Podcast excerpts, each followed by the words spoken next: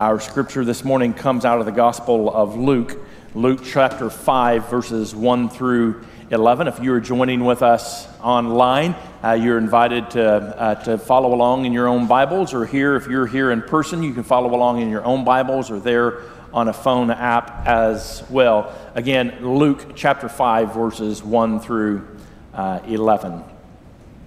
On one occasion, while the crowd was press, pressing in on him to hear the word of God, he was standing by the lake of Gennesaret, and he saw two boats by the lake, but the fishermen had gone out of them and were washing their nets. Getting into one of the boats, which was, which was Simon's, he asked him to put out a little from the land. And Jesus sat and taught the people from the boat. And when he had finished speaking, he said to Simon, Put into the deep and let down your cats, let down your nets for a catch.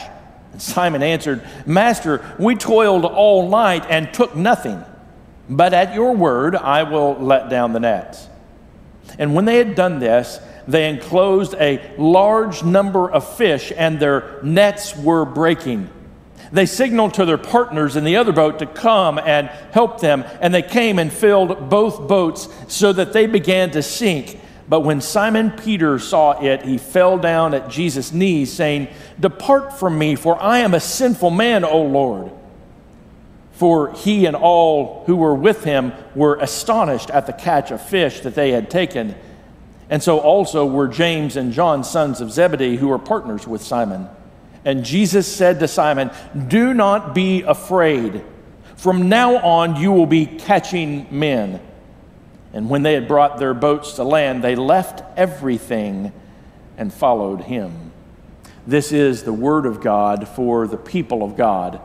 Thanks be to God. Let us pray. Almighty God, pour out your Spirit upon this, your word, and make it be for us the, the word of life that we might be people of life. And now, God, may the words of my mouth, may the meditations of all of our hearts be holy and acceptable to you, O God, our Redeemer. Through Christ our Lord, we pray. Amen. Amen. You may be seated. One of my very first memories of life is fishing. It's the craziest thing ever. One of my very first memories of, of, of being alive was going fishing with my mom. Now, I don't really remember my mom ever particularly liking to fish. I don't really, uh, I don't really necessarily remember fishing with her hardly ever again. But I remember it was when my older siblings, they were all in school. And so it was before I started school. I would have been three or four years old. And my mom, for some reason, more than likely, uh, she was just trying to get me out of the house for that day. But more than likely, she took, uh, whatever the case, she took me fishing. And it was at our primary uh, farm pond that we have on, our, on my family's farm and ranch. And we, um, we went fishing that day. I remember we had Vienna sausages for lunch, and we, we actually caught a fish. I don't remember if my mom caught it or, or if I caught it. My guess is my mom caught it and let me, let me reel it in. I remember her saying that it was a sunfish. I'm not exactly sure what that was. I, I think it was probably a perch. And so, one of my very first, I mean, it really is, my, my very first memory of life was going fishing with my mom. I, I, I, throughout this past week, I've been thinking about this passage of Scripture, and I've realized that fishing has become, has been a part of my life for my entire life. I grew up fishing. I, I, I um, when, my, when I had children, I took them to, guess what, that exact same pond, and I taught them how to fish. And both of my kids have, have a love of fishing. I've gone, I, I have gone fishing in the Gulf of Mexico a number of times. I've gone out 15 or 20 miles out into the Gulf of Mexico, and I've, I've caught lots and lots and lots of, of big fish in the, in the Gulf of Mexico. I've, I've done all kinds of fishing all kinds of fishing. About seven or eight years ago, I started fly fishing and uh, for trout, and it is it has really renewed my joy of fishing. I, I, I absolutely love fly fishing for trout. Um, I've, I've done, again, line fishing. I've done trot line fishing. I've, I've gone out and I've set out jugs. I've used stink bait. I've used, I've used grasshoppers and, and, uh, and lures and all kinds, all kinds of things. I, I absolutely, I absolutely love fishing. And so this story really, really speaks to my heart and to my soul. Now, I, I, I, love to fish. I love to fish, but I can't imagine be, being a professional fisherman. I absolutely cannot imagine being a professional fisherman. Being a professional fisherman is way different than fishing, than fishing for pleasure. Now, this story today, as, as, as I talked about, we, we are, we, I mean, the, the felt board is a is an, inc- an incredible way to tell stories. And so we're early on in January and February, I used the felt board to tell some of the great stories of the Old Testament. These were children's stories, but we saw that these children's stories, they have, a, they have very adult themes oftentimes. These stories that we learned when we were small children, they have deep and profound theological meaning. And I would say the same thing when it comes to the felt board stories of Jesus. These stories that often we view as, as children's stories, they seem to be very, very simplistic, simplistic, but they are, there are some incredible theological meaning for, for us, for us today. And so today we're going to be begin by examining this story of the calling of those of those first disciples. Now, now this takes place on the on the Sea of Galilee. Uh, many of you have been uh, to Israel and you have been to the Sea of Galilee. It's referred to as the Sea of Galilee or um, um, good Dr. Luke, in Luke's gospel, Luke never does call it a sea. I find that fascinating. Many scholars believe that Luke was a little bit more well traveled than the other disciples, and um, it certainly would not be considered a sea by today's standard. It is almost identical in size uh, to Grand Lake. Now, it's obviously shaped very differently. Grand Lake is pretty narrow and it really, um, really follows that, the Grand River. Uh, but the Sea of Galilee is around 13 and a half miles at its widest point, is 13 and a half miles uh, north and south by seven and a half miles east and west. And it is an arid area around there. It begins the, um, it's at the very top of the Jordan River Valley. And so um, uh, it's pretty fertile around, around the Sea of Galilee. Uh, during the time of Jesus, it was pretty populated as well. There were, uh, there were nine or ten uh, villages or cities around the Sea of Galilee. Today, there is only one bigger, uh, bigger village. Uh, Tiberias is the name of that, of that small village there on the Sea of Galilee today. And so you can see on one side of the Sea of Galilee, it is, um, it, it is quite fertile. On the other side, it really is surrounded by mountains. Uh, especially on the eastern shore of the Sea of Galilee, it is surrounded by, uh, surrounded by these pretty tall mountains. They're very arid mountains, and the, and the air will come up over, um, over that those mountains on the eastern shore, and that air will, will really heat as it comes over that very, very uh, arid um, mountain range, and then it'll come over the, the cooled water of the Sea of Galilee. And on this lake, although it's relatively small, there oftentimes are, are very dramatic storms, uh, very dangerous storms in the Sea of Galilee. And we find those stories in the New Testament.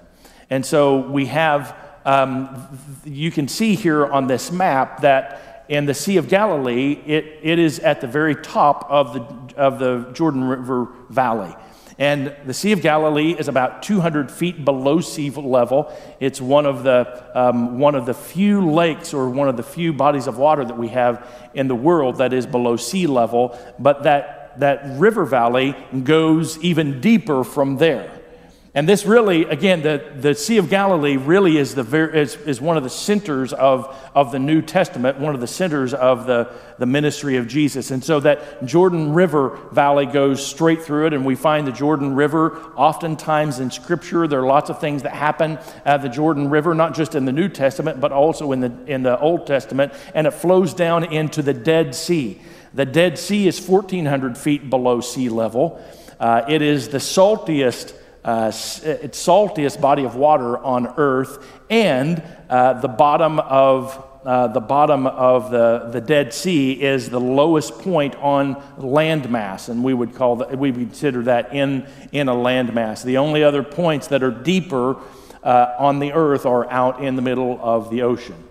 And so, um, I, again, I have not been to the Sea of Galilee, but I've heard it's an incredibly, incredibly beautiful, beautiful area. It is, again, one of the very few areas that, that you really can um, have farming. Uh, they irrigate a lot, and they always have irrigated a lot out of the Sea, out of the Sea of Galilee. Um, so, who were so so who who were these guys that Jesus?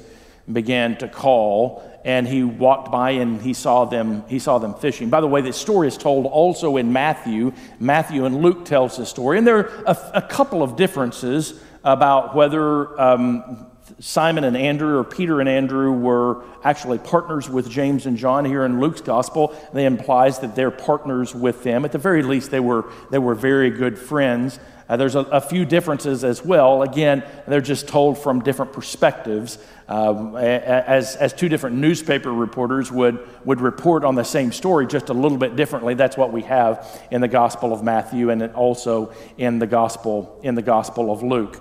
And so, um, on this Sea of Galilee, again, around the size of Grand Lake, if you can kind of kind of grab, kind of picture that in your mind. At one time, at one time, Josephus, an ancient historian, said there was a fleet of boats of 240 boats, uh, fishing boats on the Sea of Galilee.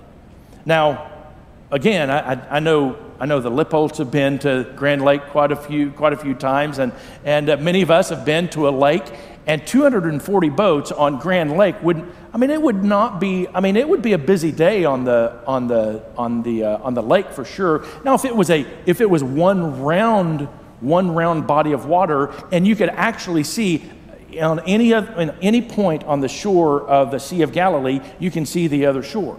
You can pretty much stand at the, at the side of the Sea of Galilee and see the entire lake. So, 240 fishing boats, on the Sea of Galilee was a whole bunch of boats. A whole bunch of boats. There are a number of different ways that they, uh, that they fished uh, on the Sea of Galilee, and we'll get, that, we'll get to that just in a moment. So, who were these guys? Who was this Simon and his brother Andrew, uh, and, uh, or his friend Andrew, and, and then their friends James and John, who were, who were brothers? Who were these guys? Who were these guys? Well, they were they were rough and tumble kind of, uh, kind of guys. Uh, have, have you ever met any sailors? uh, my guess is that Peter and Andrew and James and John, uh, they talk like sailors, if you know what I mean. Uh, the, these were guys that were, they were, I mean, they would have had calloused hands. They were, they were hard living guys. The, these were guys that were, were pretty crusty. They were outdoorsmen uh, absolutely outdoorsmen, and they, they, they weren't always, well, even after they began to follow Jesus, they weren't always, they weren't always perfect. I'll just put it that way. In Matthew chapter 14, it says, And when it was evening, his disciples came to him, saying, This is a des- desert place, and the time is now late. And th- by the way, there were 5,000 people listening to Jesus. And they came to him and said, Send the multitude away that they may go to the villages and buy food themselves. The, these were not guys that were necessarily looking to take care of the masses. Get rid of this crowd. They're, they're going to get, they're going to start getting hungry, and you know who they're going to blame? They're going to blame us, they were saying. And so these disciples of Jesus, these four disciples, the core of the disciples said, Get rid of this crowd, send them home. It's not our responsibility. Not exactly hospitable at all. They weren't necessarily sympathetic at all as well. A little child came along in Matthew 18 and they said, Get rid of this child. We don't want kids around. Jesus is too important. This is adult business. Kick that kid out of here. Again, not necessarily sympathetic to the needs of others. They weren't even very forgiving. Peter said, Lord, if, if someone offends me, if someone offends me, how many times do I have to forgive them? How many times do I have to forgive them? Up to seven? He was shocked by Jesus' answer. No, 70 times seven. That's what Jesus said. Time and again, these disciples that, that Jesus had, had called out of their fishing boats, time and time and time again, they failed. They failed when it came to, uh, to having the, the right way of, of living. They failed when it came to hospitality. They came to, uh, when, it, when it came to humility, they, they had no sense of forgiveness. They were not able to persevere in prayer. When Jesus was getting ready to be uh, arrested, Peter, James, and John were with him, and he, he called them. He called these three disciples, the inner circle, and said, Please tarry with me, if you will, in prayer. You remember what happened? They fell asleep. They'd been with him for three years. They couldn't stay awake to pray with him.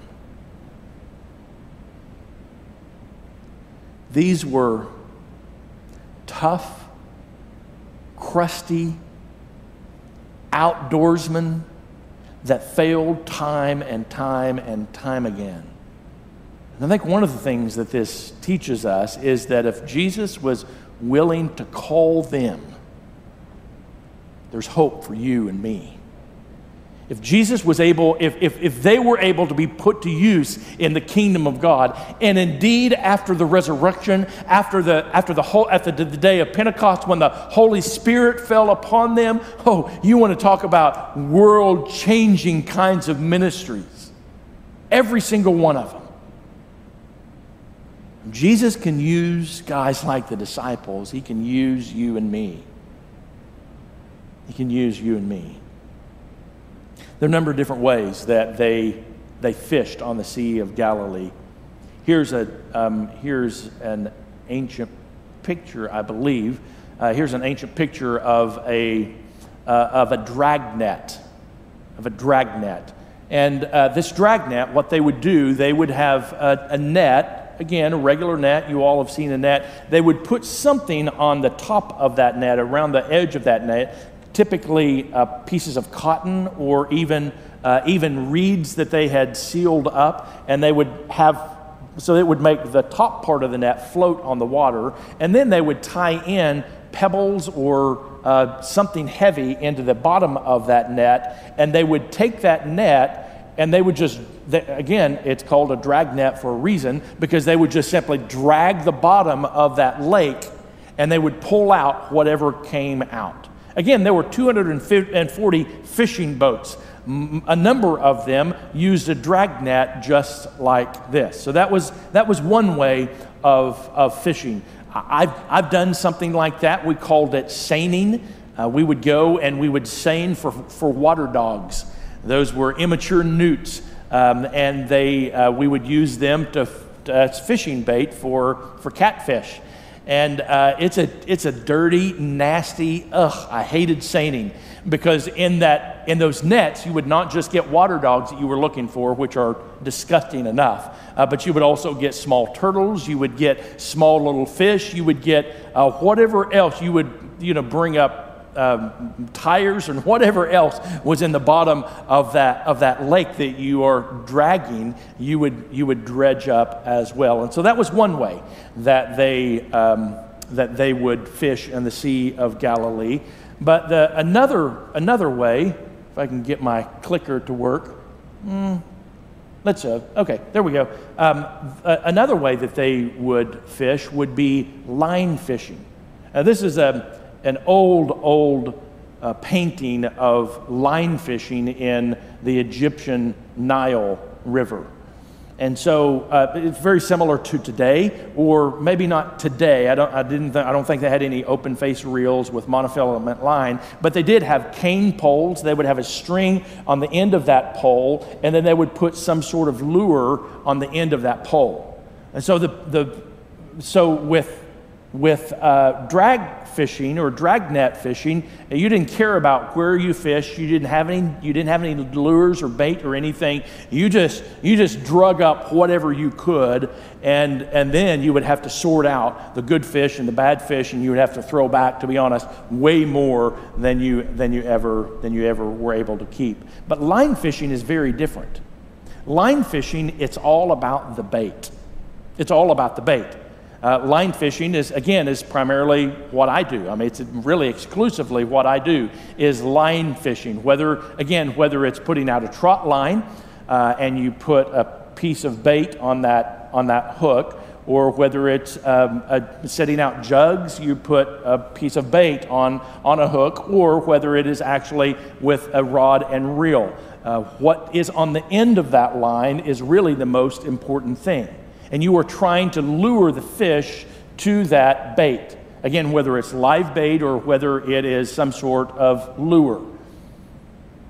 And so think about, think, think about these things when it comes to when it comes to what we're talking about today, when it comes to uh, being fishers of men. And so there are some churches that uh, that, that, that look at evangelism or being fishers of men as being a, a dragnet kind of fishing. You just go out and you just try to, try to drag as many people to church as you can. It doesn't matter who they are, it doesn't matter. I mean, you just drag them all, you drag them all, and you just open the doors and you have all things for all people. And, and that's part of, the, part of the issue sometimes is that you get all I mean, you get all kinds of, of, of folks who are, um, all kinds of folks who are needing all kinds of things, and they have all different kinds of expectant, expectations about a church. Uh, and and there, there are some churches, I mean, and, and, and I'm not saying that's not valid, certainly by any means. I think that times it can be valid. And then there are other churches, especially we went as a as the church in the West, we went through a period when we were, when we, it was as if we were using line fishing in order to evangelize. It was all about the bait. It was all about attracting people to church. Do you remember? I mean, I don't, I don't know if you all um, did that here at First Church. I know that early in my ministry, it really was in the late 1990s, it really was a, a period when, when people were trying to attract as many people and so, even in my first church, we were singing secular songs during worship. I mean, the thought was in the, in the mid 1990s that if you, could, if you could make people feel comfortable, the more, the more comfortable you could make people feel when they came to church, the more, the more attractive you would be and the more people you could get to church. Well, what we eventually learned was that if, if the church becomes just like the world, um, we may convert people, but we're not going to be converting them to the gospel of Jesus Christ. We're going to be converting them to the world. and that's what we found. I mean, we, we were using an attractional model uh, to perform evangelism. And, and what, what we found as well was that uh, people were, were not being attracted to Jesus, people were being drawn by the model. And they were falling in love with the model, not falling necessarily in love with Jesus. And we were doing a really, really, really bad job of discipling people because we wanted, we wanted to make sure that people were entertained. We wanted to make sure that people felt comfortable. We, we had seeker sensitive worship services. And, and, and there's some validity to that. But what we found from the 1980s really up until around the year 2000 or so that it was creating incredibly shallow Christians. And across the West, I think that we are reaping what we sowed in the 1980s and the 1990s. We have across the West, we have churches that are full of Christians that are about that deep because we've used this attractional model. We've used this model like, like they were line fishing, uh, throwing a lure out there and hoping some, something would come along and, and grab onto that lure. And again, people were falling in love with the lures, they weren't falling in love with Jesus. But then, but then there was a, there was a final way of fishing, and that was net fishing. It's different. It's different than the other types of fishing. typically, the, the, a net was about a nine foot circle, and it often, I mean, that you could fish from the shoreline. Normally, you had to be up around waist level. You couldn't get any higher than that because you had to be able to throw the net. There was a specific way that you were uh, that you really had to throw that net to be able to get it out there far enough away from where you were, so the fish wouldn't be scared away by by your feet or by the boat as well. But there would, took a lot of skills, and oftentimes it would take a number of years to learn how to be an expert net caster. And so that's the kind of fishing that, that the disciples were doing out in a boat. They were casting out their nets. The important thing, the important thing about casting your nets compared to the other types of fishing, compared to drag net fishing, compared to lure fishing, the important part of this was that they were supposed to go where the fish were. It, it wasn't that they were trying to attract people in and just go into a random place. It wasn't as if they were, they were just dredging up anywhere they could go, but they were, they were going where the fish were. And I think, I think that may be important for us. So there they were, out fishing. Experts in fishing. I mean, they've been fishing all night long, and they hadn't caught anything. They hadn't caught anything. And here Jesus came along and he had been, he had been teaching for a while. And obviously, these um, Peter and Andrew and James and John, they had heard him teaching. And my guess is they were pretty amazed at his teaching. Otherwise, why in the world would they ever listen? Why in the world would they have ever listened to him? I wouldn't have listened to him. He's not a fisherman. I mean, again, these are, these are hard outdoorsmen, these are fishermen, these are experts in fishing. But he said, Cast out, go on out and, and cast your nets onto the other side of the boat. We've been, we've been out here all night long. We haven't caught a thing. Okay. And they began to pull in so many fish, they couldn't carry it really in one net. They had to call in the other boat, and there were so many fish, the, the two boats together almost began to sink. And then did you notice what, it, what they said? What the scripture says? And when they had brought in their boats to land, they left everything and followed him. Jesus said, I'm going to make you fishers of men. You think you're good at catching fish? oh man, I'm going to make you fishers of men. And they absolutely immediately left everything. In Matthew's gospel, it, is in, uh, it, it points it out. Immediately, they left their nets behind. Immediately, they left their fishing business and they went and they followed Jesus because they were intent on becoming fishers of men. Again, I think it's important. I think it's important that when they were casting out their nets, they were going to where the fish were. I think that's important for us to think about in the life of the church, for us to go where the fish are. You know, oftentimes churches get really frustrated that they may have had uh, some time of decline, even a decade and a half of decline. Does that sound familiar to any, to any church?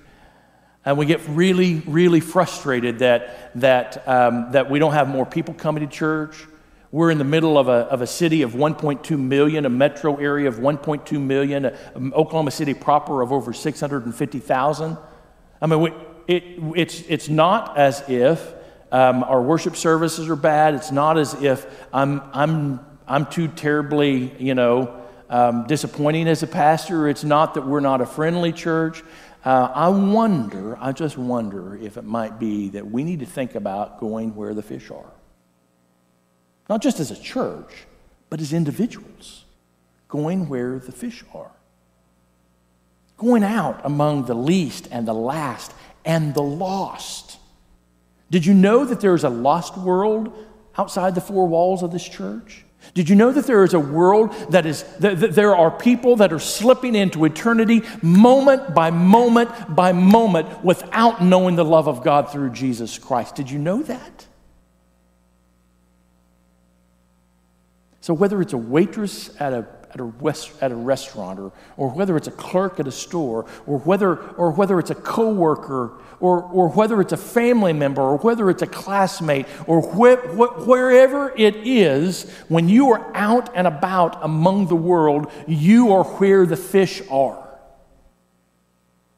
One of the, one of the mistakes that churches often make is thinking that the pastor, that, that people are converted under the leadership of a pastor, and that absolutely is not right at all. It's not right at all. Sometimes, sometimes as the pastor, I may have the opportunity to be that last to be that last link in the chain. And it may be that, I, that there are times that I have an opportunity to lead someone to Christ, but there are so many more links in that chain, and I happen sometimes to be the very last link in that chain, but there have been person after person after person after person who have shared the gospel of Jesus Christ with them. And it's not me, it's not the preacher.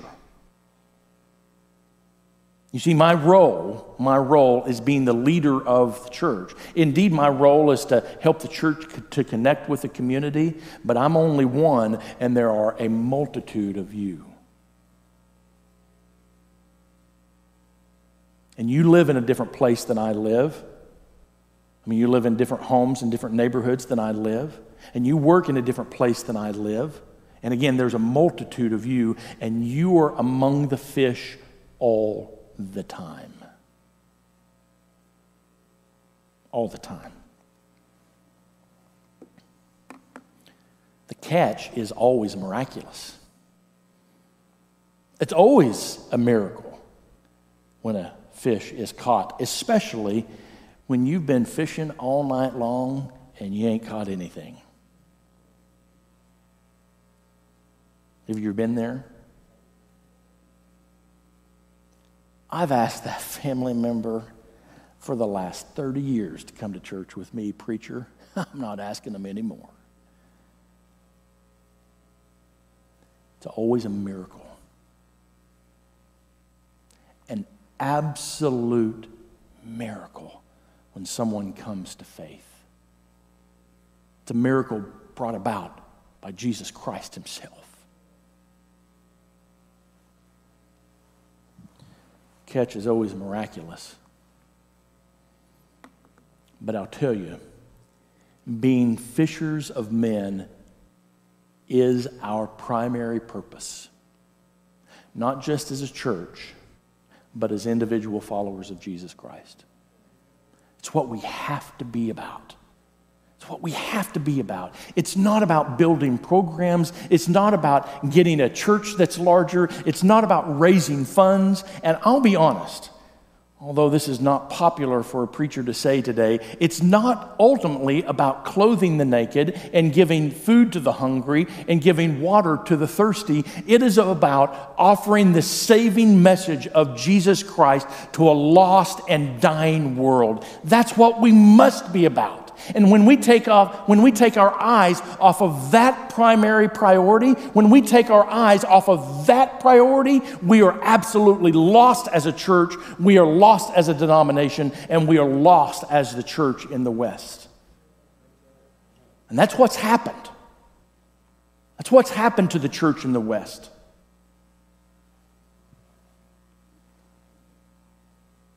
A couple years ago, I I read a parable I wanted to share with you. On a dangerous seacoast where shipwrecks often occur, there was once a crude little life saving station. The building was just a hut, and, and there, was just, there was only one boat, but, but the few devoted members kept a constant watch over the sea and, and with no thought of themselves when well, and they went out day and night tirelessly searching for the lost. People on the sea that were lost. Many lives were saved through this wonderful life saving station, so it became famous. Some of those who were saved and various others in the surrounding area wanted to become associated with that station and, and give of their time and their money and the effort for the support of its work. New boats were bought, and new life saving crews were trained, and the little life, st- saving station it began to grow. And some of the members of the life saving station, they were unhappy that the building was so crude and poorly equipped. They felt a more comfortable place should be provided as the first refuge of those being saved from the sea. So they, they replaced the emergency cots and the beds and put better furniture in an enlarged building. Now the life saving station became a popular gathering place for its members, and they began to decorate it beautifully and furnished it exquisitely because they, they used it sort of as a club. Fewer members were now interested in going to sea on life saving missions, so they, so they hired a, a lifeboat crew to do this work for them. The life saving motif still prevailed in the club's decorations, and there was even a liturgical lifeboat in the room where the club held its initiations. About this time, a large ship was wrecked off the coast, and, and the hired crews brought in loads of cold and wet and half drowned people. They were dirty and sick, and some of them had, well, they had skin that looked differently than those who were members of that life saving station. The beautiful new club was considerably messed up, so the property committee immediately had a shower house built outside of the club where the victims of the shipwrecks could be cleaned up before they came in, before they came inside. At the next meeting, there was a split in the club membership. Most of the members wanted to stop the club's life saving activities as being unpleasant and a, and a hindrance to the normal social life of the club. Some members insisted upon life saving as their primary purpose and pointed out that they were still called a life saving station, but they were finally voted down. And, and they were told if they wanted to save the lives of various kinds of people that were shipwrecked in those waters, well, they could begin their own life saving station down the coast a little, a little ways, which they did. As the years went by, the new station, the new station experienced the exact same changes that had occurred in the old one. It evolved into a club, and yet another life saving station was founded. History continued to repeat itself, and if you visit that coast today, you will find a number of exclusive clubs along the shoreline. Shipwrecks are frequent in those waters, but most of the people are lost and they drown. We are called to be on the crews of those life saving stations. We have the message of salvation. And again, there are people who are slipping into eternity moment by moment by moment, as lost as lost can be. Jesus has called us to come put down our nets, to put down our playthings, even to put down our very lives and to follow Him that we can be fishers of men. Would you bow with me?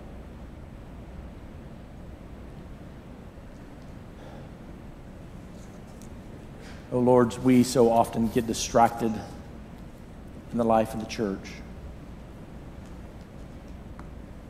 Church becomes about programs.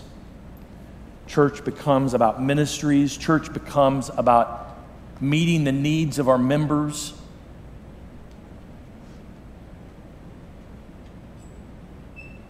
God, forgive us. Forgive us that we've made our faith about having our own needs met. Forgive us for replacing our primary priority, the top priority in our lives, which is the saving of souls. Forgive us for giving up on our neighbors and coworkers and family members over the years. Forgive us for not seeing the lost all around us. Forgive us for not going where the lost are but instead sitting in our comfortable pews, in our comfortable homes, driving our comfortable cars. Oh God, you've called us to be fishers of men. Help us to lay down our nets,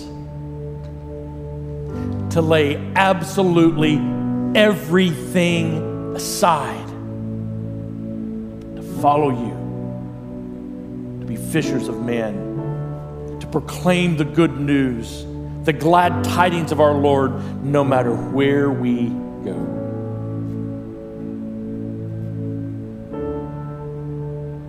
Come, O Lord. We want to be fishers of men. In the name of the Father, and of the Son, and of the Holy Spirit. Amen.